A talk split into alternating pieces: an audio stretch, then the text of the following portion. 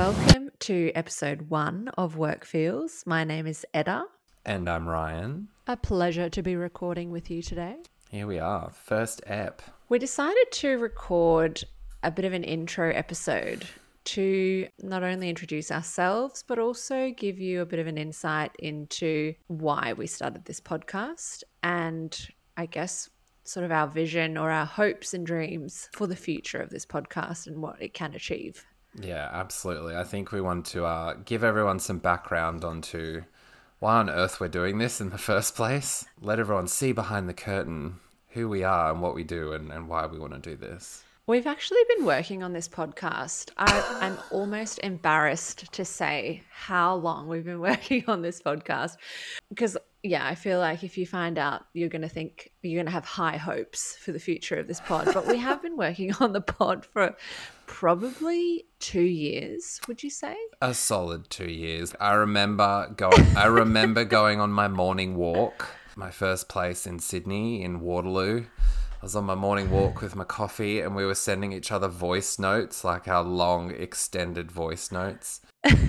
and I think that's where it germinated, as a lot of great ideas do on a walk. And we Yeah. were like, oh my God, as everyone started to do during COVID. Mm-hmm. yeah, we were like, mm-hmm. oh my God, why don't we record a podcast? And at least now we're past the, oh my God, I'm releasing a podcast in COVID vibe. and we're just doing this Yeah, legit. yeah. It's got nothing to do with COVID. And that's all we'll say about Nothing. COVID because everybody's sick of hearing about COVID.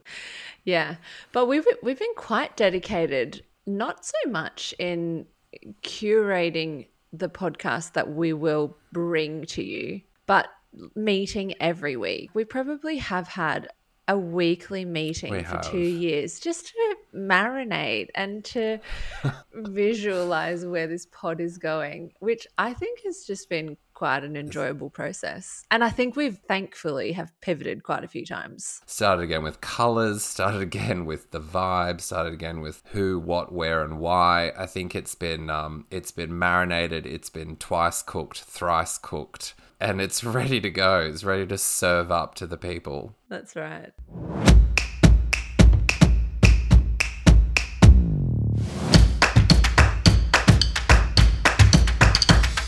All right, so let's let's go back to the beginning, Edda. The very best place to start. Oh, so we met in grade six. I was um, How old were we? Ten years old?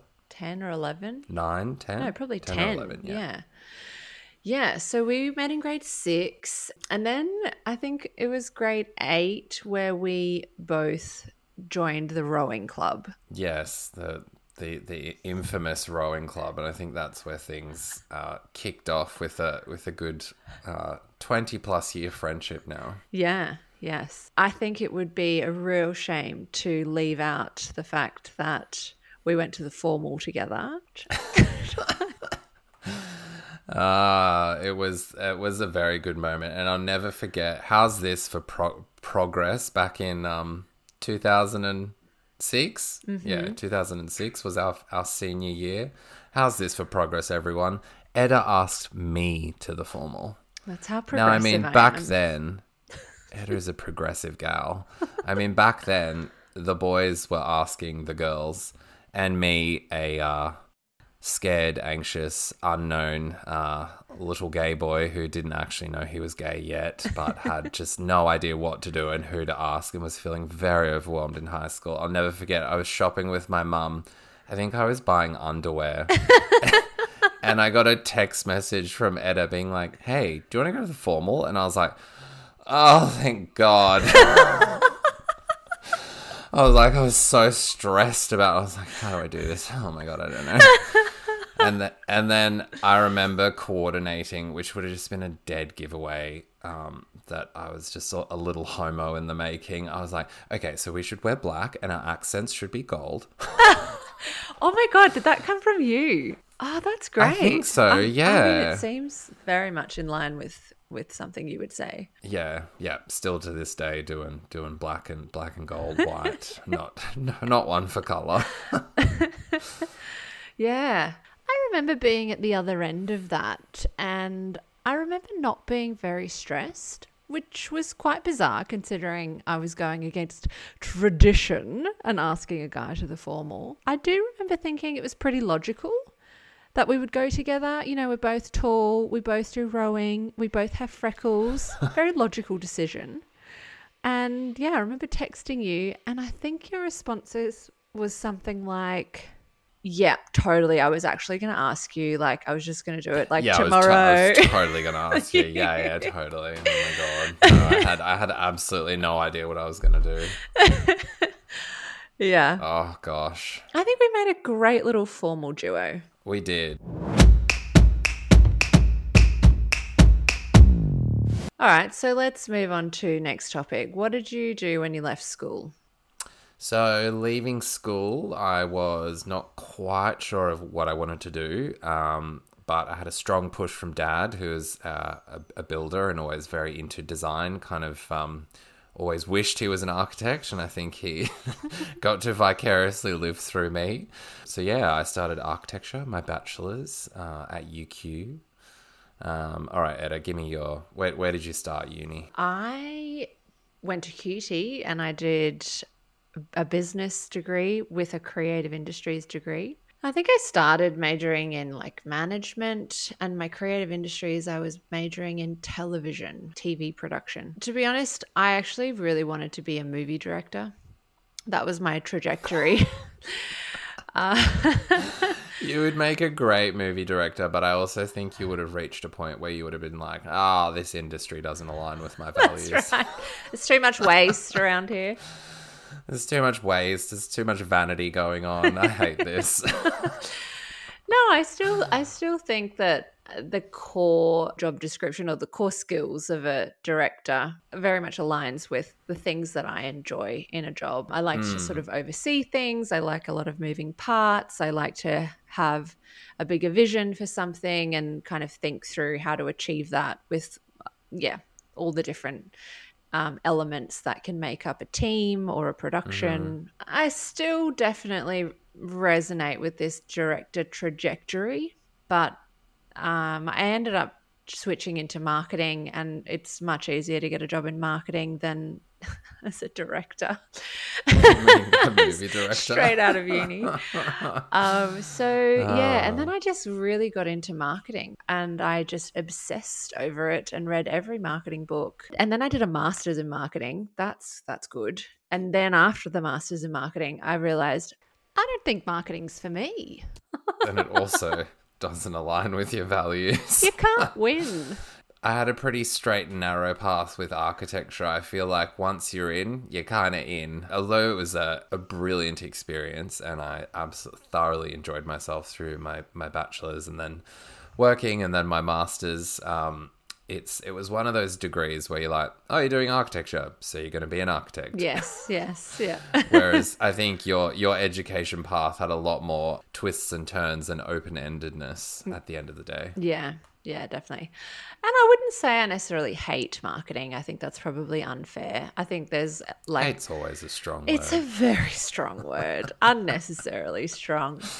Um, no, but I think at the end of the day, when you're stuck in a marketing job for a company that you don't necessarily align with, it's really hard to really be pushing a product, and your whole goal is to sell sell a product that you don't think that the customer needs to buy. and you don't believe in it and you're like why am i pushing this i actually do, I, I don't want to do this Yeah, yeah, exactly. But I mean, I've definitely been equipped with some quality skills that I've been able to take forward and apply in ethical ways with businesses that resonate with my values. absolutely and i think i think what you dove into at the time kind of uh maybe was like a, a part of the catalyst if i'm not wrong to start undress which was our kind of our biggest adventure, our biggest endeavor together um, over many years. But yeah, it all started uh, during university in Brisbane in 2011. I think that was when we kind of like reconnected and we were like, right, Yeah. you're like, I've got a brilliant idea. Yeah. Um, and do you want to give the listeners just uh, take us back to 2011, like when it started in your brain? You were like, okay, I've got to do this. Well, look, I can't take full credit because the year before This is true. the year before, I got together with a friend who really liked events and we said, okay, we're going to throw an event. And he was like, we could do a polo match because he was into horses, I guess. Uh, or we could do a fashion show. And I was like, oh, I'd always, I've always wanted to host a fashion show. So then I got together with a, a crew of people that actually studied fashion and we threw this event that was quite interesting. And for someone who's never had any insight into the fashion industry, it was um, very eye opening for me.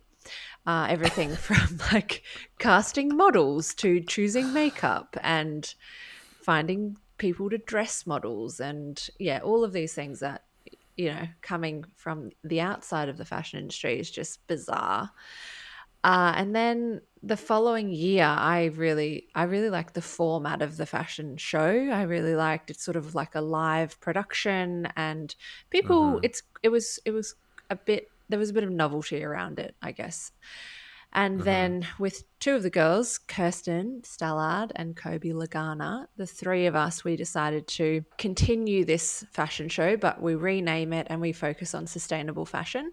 And we showcase designers from around Brisbane who were designing fashion collections integrating sustainable techniques essentially so ethical production or sustainable fabrics even vintage op shops different methods of accessing clothes that were more sustainable than your fast fashion retailers Mhm. so yeah so that's kind of the the birth of undress And it really, like, I think you, as you so often do, looked at things from a completely different angle and a unique perspective. And I think you saw the fashion show not to do it just because you felt like doing a fashion show, but you saw it as the ve- a vehicle for change and a platform that you could communicate a message to to a lot of people like for really sure quickly. for sure And I yeah and I think it um yeah, it was a wonderful tool for that. Yeah, I, I didn't grow up dreaming of working in the fashion industry. It was more that when I started to learn about it, I realized that there is so much that we as consumers don't know about the clothes that we're buying. Hmm. But I, yeah, I definitely saw it as probably like a really effective marketing tool. I just saw it as this Exactly. really There you go. Your degree degree coming to use. Yeah, a really genuine experience where we could have a wholesome message and engage with people in a different way because sustainable fashion back in the day was was not cool. It wasn't something that, you know, everyone was after.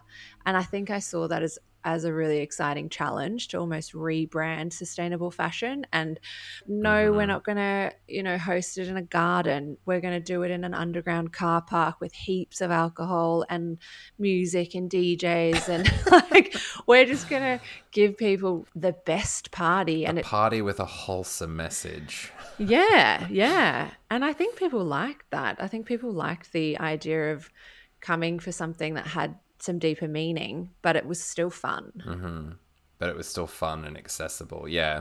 And I think you were, yeah, you approached me and I started just helping you find models, I think. yeah And then I quickly realized that I was like, hey, this is actually a really good outlet for my architecture degree. Yeah. So I'm going to start designing all the sets and and start doing the creative direction and and how are we going to communicate this message visually? Like what does the space look like? And that kind of was a, a brilliant outlet over the years for me, which I think was a really important thing to kind of develop me into the creative person that I am now, to have that just unlimited freedom to do something with friends that kind of has a connection to your studies and to your to what you do for work um, but you Yeah. don't have the confines of a traditional workplace Yeah, it's such a good experimentation ground because you kind of there's no rules, there's no expectations, and you can just go and and experiment and see what works. And if it doesn't work, it kind of doesn't matter. You know, it was it was the kind of event where you know you could throw a few things and see what sticks and and yeah and just learn from it Exactly. I think that was a part of the magic. And I mean, we, um, to give the listeners a bit of a rundown, a lot of people, hopefully a few people listening, are very familiar with undress and the undress, um, the undress time period of our lives. But yeah, we start started in Brisbane, um, gained some success there, had nearly like a thousand people attending the show. It was electric. Our volunteer group, my God, that grew to like something unbelievable. I think we had probably between our team and volunteers and models, we would have had over a hundred human beings working on the shows, like on show day. Yeah, yeah. And that that created some um, uh, a lot of fun, a lot of drama, a lot of um, hurdles to overcome, a lot of problem solving, but ultimately just the uh, most rewarding kind of team experience that I've ever had. And I think we we learnt so much again, which I think has brought us to where we are today, and it informed so much. Yeah, I think the team experience at Undress really opened my eyes to what's possible when building a team. Um, I think it gave us an insight into motivations people have around doing work and really instilled in me a love for building teams. Um, I think this podcast, in a way, is dedicated to bringing back our humanity into teams at work because we've both had so many experiences in the traditional workplace that just don't come close to how we felt at Undress. Exactly. All right, so enough about us. We are going to switch gears and uh, we dropped a survey. We re- released a survey probably a month ago now asking mm-hmm. for insights around how people are feeling at work, what challenges they're facing, and what topics they want us to cover in this podcast. So we thought we would actually share some of the results of this survey and um, and give you guys a little bit of a taster of what's to come. Yeah, it was it was pretty fascinating. I absolutely loved reading through the responses. Some of them were like the the range of the roller coaster of emotions that I went on reading it. It's like some of them were hilarious, some of them were like shocking, some of them were like whoa, like so some of them are a bit sad. It's like a whole a whole range. Yeah. Of responses that was really interesting. And so many responses where I thought, same. Ex- yeah, com- completely. um, pretty much most things I read, I was like, mm-hmm, me too. Like, I've totally felt that. And what's great about it is I think, first of all, thank you to everyone that wrote in. I think it was really nice to hear from the the listenership and, and the audience that we've uh, kind of gathered already, which is super exciting. And I think it's really helped us inform how we want to run the podcast is that we we do want to have uh, an engagement with you. We want to have topics that are discussed and, and driven by our audience and really make it like a community uh, discussion. Yeah, so massive thank you to everyone who contributed. Um, Ryan, what would you say are kind of your biggest takeaways? Um, so, generally in the survey, I would say my kind of top highlights, my, my takeouts from the survey is that people are just well and truly sick of the system. Where they're sick of the kind of corporate system that's been around for what, since like the 1950s circa, so 70 plus years of just the traditional nine to 5 mm-hmm. um, and people just really want to, I think, bring um, a, hu- a human element back to work. People mm-hmm. don't want to be treated just like a resource. Um, they want to have more flexibility. They want to take care of their mental health and their physical well being as well. Mm-hmm. They want to work in industries that align with their values. They want to change the workplaces they're in and and and make change and, and try and influence uh, others in their workplace. Um, and people also feel really hard done by by a lot of management, a lot of people talking about you know, I, I just wish I wasn't micromanaged. I wish I could, I wish like the structure at the top was different and, and a lot of um, barriers as well.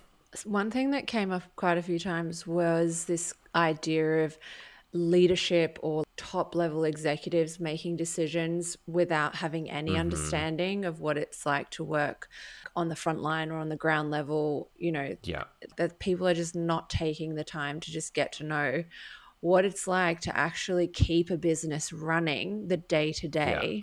And then they're sort of sitting in their top towers Ivory just tower. making making these decisions that have huge impact on everyone.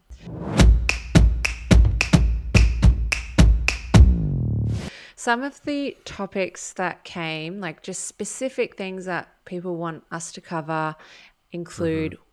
Working from home, flexibility, work life balance. A lot of people talked about um, the workload is too much. And, Yes. you know, burnout. people yeah, exactly. And people are leaving, and then, you know, other employers, no, other employees are just expected to absorb that workload. Um, So Mm-hmm. there's this overtime culture, um, the blur of personal and professional lives, the four day work week, um, lack of leadership or toxic leadership, which you mentioned, Ryan, like micromanagement, um, even workplace trauma and the lasting effects of workplace trauma. I am quite interested in this idea of, um, you know, the workplace really looks after your physical health through, you know, workers' comp insurance. And if you break your leg at work, you've got time off, you've, you've got, you're compensated, you're really well looked Mm, after. They'll, they'll come. They'll come running with resources if you physically hurt yourself. That's right. But psychological injury or psychological s- deep stress, trauma, burnout, there isn't that support system or acknowledgement No. around psychological in- injury. And I think that that's even like, even saying psychological injury seems, I don't even know if that's the right term, but I'm just going to call it that for now. I like that term. I think we need to really see um, people's emotions and their psychological health in the same light that we see their physical health. And I guess that's kind of that kind of uh, talk speaks to the title of our podcast. Is when we came up with it, we were like, you know what? I just want to know. I just want to know actually how people feel at work. Like what are like emotions are are, are so integral to your everyday and your your mental health and what what do people actually feel? And I, I guess just being really sick of this like you know all the jobs we've had since leaving high school basically and finishing Yeah. university and just being sick of this system that's just been around forever and Yeah. like the bigger picture and, and we think that the way that you feel at work is integral to business is integral to personal happiness is integral to uh, I guess collective happiness of a workplace, and then even bigger than that is like, like what are the big big pictures? Like what like how how are businesses and industries then impacting the entire planet? Yes, because how we feel at work isn't contained to the hours that we spend at work. If you're having a tough time at work, that lingers and can really impact your personal mm-hmm. life. Your struggles at work can end up as dinner conversation with your partner at the end of the day. And it can it can also just be emotionally draining to be butting heads with people at work, which doesn't just magically disappear when you finish for the day you know, our experience at work can really mold the person who we are outside of mm-hmm. work. Any other, I mean, there's so many topics that came up. Holy moly, diversity, inclusion, gender pay gap, the future of work, imposter syndrome, neurodiversity at work, negotiating at work, um, the fear of Fear of- resignation. Oh my gosh, we're in sync. I was about to say that one, fear of resignation, which I thought was a fantastic. I was like, yeah. holy moly, I have been there, like writing that resignation email. that gets the blood Yeah. boiling, and hitting sure. send when you're like, goo. Yeah, and I think that also feeds into the inequality that exists at work, where quitting is an option for some people. For some people, if you don't like your job, you can just quit. And financially, they're in a position to manage that or secure a new job quickly. But for most people, that option isn't necessarily on the table. You know, in a way, it's a privilege to be able to quit when circumstances don't suit you. Um, so, yeah, for most people, you have to figure out a way to either work through those challenges or live with them or change them. Um, the solution isn't always, I'll just quit and get a new job, although I am a big advocate for walking away from workplaces that make your life miserable. But surely there are other options. because you have to stay you have to stay on that that little mouse wheel right of like capitalist society that you just have to keep the Yeah, wheel you got spinning bills because to pay you and- got to pay rent it's like you can't just stop and be like i'm going to reflect for six months on what i'd like to do i Yeah, wish that's I, not i'd an love to option. do that Um, speaking of bills, uh, people want to hear about asking for changes to pay and changes to like their work conditions. Um, and then another category that emerged was like aligning your skills to your value or aligning your values within an organization. And what happens when your organization's values are misaligned? Or, like I found myself so many times in marketing, I'm like selling a product that I don't believe in. Um, and like, is that an indication that you need to move on, or is there any way to kind of find an ethical path in that? Mm-hmm. And I think what we'd, as I think, as we touch on in our, our little trailer, that, um, well, if you haven't listened to it, you should. I think we touched on our trailer is that we want to discuss things to help people navigate the workplace rather than be like, I'm bailing, I'm out. You know, do is it worth trying to have those tough conversations at work or like try and instigate a little bit of change? And where do you draw the line? When is enough enough? When is it time to walk away? And what are your options? Another huge topic is silent quitting or just the great resignation, which I think we've seen kind of during Yeah. and post pandemic. People's values have have shifted and, and changed uh, in the last Yeah. two to three years. I think they say that there's sort of three options when you're faced with challenges at work. You can quit, you can try and change the situation or work through it, or the third, like they used to be the two options. And now there's the third option, which is quiet quitting, um, which I think has this like n- negative reputation and people are slacking off, but really it's just do your job and, and I guess don't expect um, transformation or don't expect great learning. Just do the bare minimum and get paid for it, which I don't think is a bad thing at all. Because if you're finding fulfillment, if you're finding transformation, if you're finding learning outside of work, then that's great. But at the same time, I'm like, this is, it's really sad to spend so much of your life at work ticking boxes for a paycheck, which yeah, I mean, I am I'm all for quiet quitting. Like I'm all for just you're not paid to go above and beyond, so why go above and beyond? But at the same time, if we're all going to quiet quit, we're all going to spend so many hours every day just dragging our feet doing things we don't love. Exactly. And also, not to say that doing the bare minimum. I think when I hear about quiet quitting, I think like, oh, you're just you're just doing the bare minimum. And sometimes it's like, you know what? In order to do your job and actually get things done, it's an incredible amount of effort and it's an incredible amount of your time, energy, like all of your personal resources to just tick boxes at work and get your workload done um, and Yeah. fulfill your position. And then going over above and beyond is is um, exhausting. And I think people have realized like I have other things I need to pursue, and I need and and that balance, that balance. I think we've all thought more about in the last two to three years. Is yeah, how do you achieve Yeah. that balance? Yeah. So, after reading through the survey results, uh, we've realized that there are so many untapped stories from workplaces around Australia. We even had people writing in from um, Mexico and Europe. Um, so, what we're going to do is we're actually going to switch into a, a bit of a like story um, curation, story collection mode over the next month uh, where you can go to our website and you can share a story from work um, anonymously or not anonymously, and and yeah, share share a story that is either like a challenging experience or something super messed up or something really positive, like a new initiative that has been introduced at work and has gone really well. So if you have a story that you can share with us, um, we would love to hear from you. Uh, you can jump onto our website, workfeels.com, or you can even send us an email, which is hello at workfeels.com. or you can even record your story and send it as a voice message or a voice note on Instagram. Yes. We love voice notes. And we'd also love to know if you really want to get your story out there um, and you record it or you're happy for us to read it out on the pod.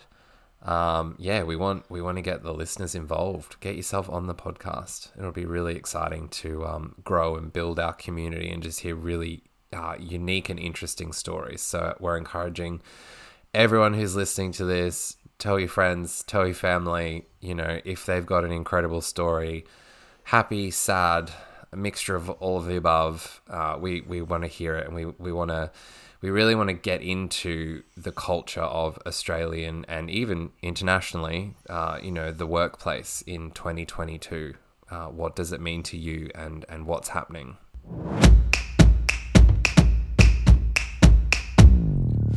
Okay, everyone. So, to finish off, we're going to wrap up with a question about our core motivations as humans. Uh, what it is that we care about deep down and why. Etta, if you were to leave a legacy, what would you want it to be? Give me a little background on that. Um, there's a statistic. This is going to sound really nerdy we love nerdy. there's there's a statistic that um, comes from the Gallup Institute, which uh, so they do a report on like the state of work every year, and they report on the percentage of people who are um, disengaged at work, uh, and I think they split like um, engaged, disengaged, and actively disengaged. And I think there's a fourth criteria. Anyway, the statistic is something like around 80% of people are disengaged at work. Which, which is insane. That's yeah. crazy. We spend which, so much of our lives doing yeah. our bloody jobs. like, yeah, exactly. And I just think that it sucks. That statistic really, really sucks. It does. And I think, honestly, I think if I were to leave a legacy, because the flow on effect of being engaged at work has so many positives and and like that's for me that's where sustainability is connected in when you're engaged mm. at work you have the emotional capacity the intellectual capacity to mm-hmm to ask tough questions about sustainability at work, to create change from inside of your organization, to hold your leadership accountable. Like, you can't expect people that hate their job and are freaking like having a tough time to then go and start some like fantastic initiatives about mm-hmm. I don't know, recycling or about supply chain transparency or carbon footprint because it's like, no, these people are just literally trying to get by day by day. By. Yeah. And and like I've been in that position where I'm like, I do not have the energy to be campaigning for positive progress within this workplace because I'm just struggling to even rock up at work. So I think like for yeah. me the flow on effect of engagement at work and happiness at work. And happiness is such a like subjective concept. I think probably shouldn't be using that word. But fulfillment and satisfaction at work is that we can be active citizens we can be global citizens and we can have such a, a more of a positive impact when it comes to climate crisis and um, diversity and inclusion and equity at work. So for me, this is like the starting point. Like we can't go and solve the the, the cr- climate crisis when the majority of people are just having a tough time at work. So for me, mm-hmm. legacy wise, I would love to see um, that statistic, whether Gallup measured it or someone else measures it, doesn't really matter. But I'd love to see people more engaged at work and feeling more comfortable, feeling seen and heard. Um, mm-hmm. Because because the flow, I believe the flow and effect of that is is is the only way that we can solve the climate crisis. Like that's mm-hmm. that's kind of how I see the recipe. Like we can't solve the climate crisis with the thinking that got us into the climate crisis, which is just like corporate, robotic, 9 to 5, like I just stay at work until my boss goes home and make sure that I look busy. Like that's not the mm-hmm. thinking that's going to solve the climate crisis. We need people who are interns who have been at the company for a week or a year or 10 years to all be able to have a say and all be able to ask tough questions. And that comes with psychological safety and purpose at work. Okay, Ryan, when you think about what drives you, both for this podcast as well as your personal and professional life, what is it that really gets you fired up?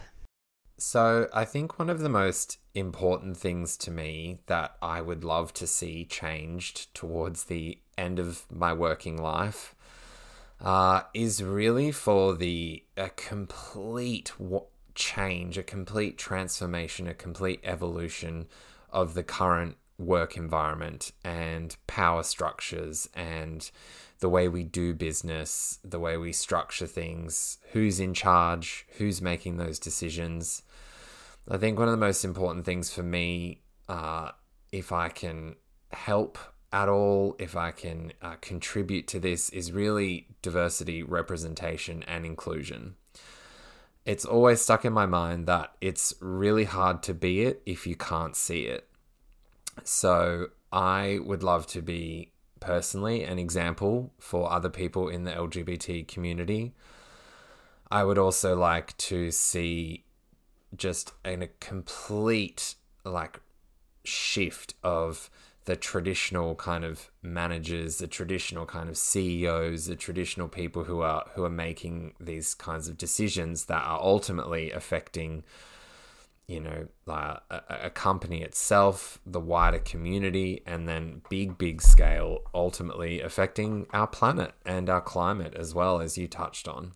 I think we are certainly seeing that change already. Like, obviously, uh, you know, you just have to look at the last two decades and, and the way that uh, the kind of traditional power structures are very much beginning to shift. And I feel like we are really at this turning point, um, particularly in terms of representation of LGBT uh, people within the workforce. It's really amazing to see uh, you know, uh, queer leaders, queer CEOs. Um, you know, I really want to see uh, trans men and women, trans people, non-binary people. I want to see the full, uh, you know, beautiful spectrum, beautiful gender spectrum. I want to see the full, beautiful identity and sexuality spectrum just represented in upper management, in leadership, in middle management, in all parts of every company and I would like to really see it just become completely normal um, and for people of every identity to be able to hold their own uh, in a boardroom, or who knows, maybe we need to get rid of boardrooms. I often, uh, from personal experience as well, I often feel that work is it's a strange environment. It can be one of the final frontiers uh, for being your true self, bringing your whole self to work. It's, I know personally, it's difficult when you're at work and the kind of conversations at work about, you know, life, family, uh, partners, and things. In some areas, it's it's really progressed, and I'm sure people feel, you know, have zero hesitation in talking about their lives, no matter their identity or their expression. Um, but I think even personally, I've still struggled sometimes, you know, in in the early days to bring my full self to work or talk about my partners or talk about my life. And it's just it's shit. That sucks. and it has such a huge flow on effect to as you said, people's engagement with work, people's satisfaction with their careers, people's drive and and in turn, like you say, that engagement being able to create amazing change, having that bandwidth and that capacity to go above and beyond, to to uh, create, to do, to uh, initiate amazing change. Um, so I think the way in which we change that is obviously more and more representation. So the more people and the more diverse diverse uh, leadership and company structures are, uh, the business community. Uh, I also think there's a really strong link to what we can do for the planet and the climate and society at large if on a very large collective scale, those traditional stereotypes of leaders dramatically change. And we then have people from diverse backgrounds, diverse life experience.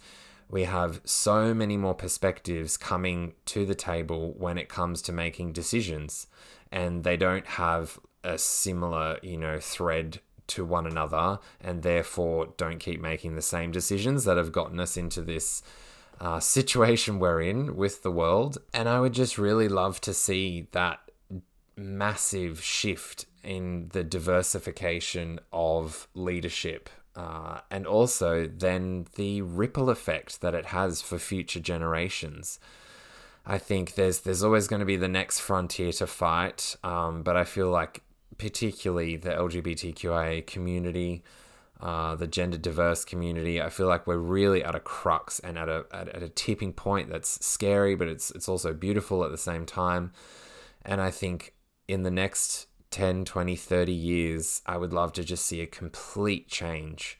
And then hopefully it can create this amazing ripple effect to have a positive impact uh, socially, environmentally, culturally, I just think there's real potential there in getting the decision makers to be an extremely diverse and and uh, interesting, unique uh, individuals.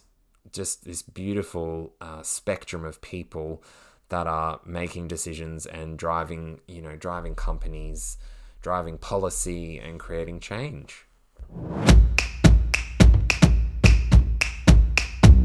So, thanks for tuning in to our very first episode. Um, we are going to be a weekly podcast, but we are going to take the next month to collect stories from the workplace. Partly because we want this to be a audience led podcast where the stories mm-hmm. of people at work is really front and center, and then we build experts around that. Um, we're also going to enter this sort of research month in October because I am 38 weeks pregnant and Woo. I'm. I'm very optimistic and thought that launching a podcast a week before my due date would be a brilliant idea. Um, and I can very confidently say that was no brilliant idea, even though we've been working on it for two years. The timing of this launch probs could have been slightly better timed. Um, probs. But probs. Sometimes you've just got to make these mistakes and then realize, and then you just adjust things and then you get back on the horse. But you were really, uh, yet again, classic Etta, just challenging the status quo. And you're like, I can release a podcast and have a baby at the exact same time. No, no biggie. I don't know if that's challenging the status quo or just stupidity, but. I mean, there's a fine line, right? There's a fine line. There is a fine line, yes. Um, so, yes, so I will be um, taking a little bit of time to adjust to being a mum. Um, and in the meantime, we're going to be curating these stories and locating experts and then we will be back um, at the very start of November to kick off our kind of weekly segments. excuse me, to kick off our weekly segments of work feels. All right, so everyone, as we said, the email inbox is open. We are extremely keen to get stories, um, short or long, anonymous or fully identified, we don't mind. um, we would love to hear about your stories. So you can head to our website, workfeels.com, uh, to find out more about us. And there'll also be an easy uh, link there that you can click uh, to submit one of your stories. or if you just feel like drafting us an email, hello at workfeels.com. Again, uh, check out our Instagram. Follow us at workfeelspod on Instagram. You can record a voice note there if you have a story, if that's your vibe. Um, chuck us a follow. Um, we'll be keeping you updated on the socials. Thank you to everyone for tuning in. We appreciate your support. Here's to an epic season one of Work Feels. We can't wait to hear your stories and share your stories on the pod uh, and bring you some clever people with insights on how we can go from surviving to thriving at work. Thanks for joining us, everyone, for our first episode. We're so excited to bring you the rest of the series. I'm Ryan. And I'm Etta. And you're listening to Work Feels.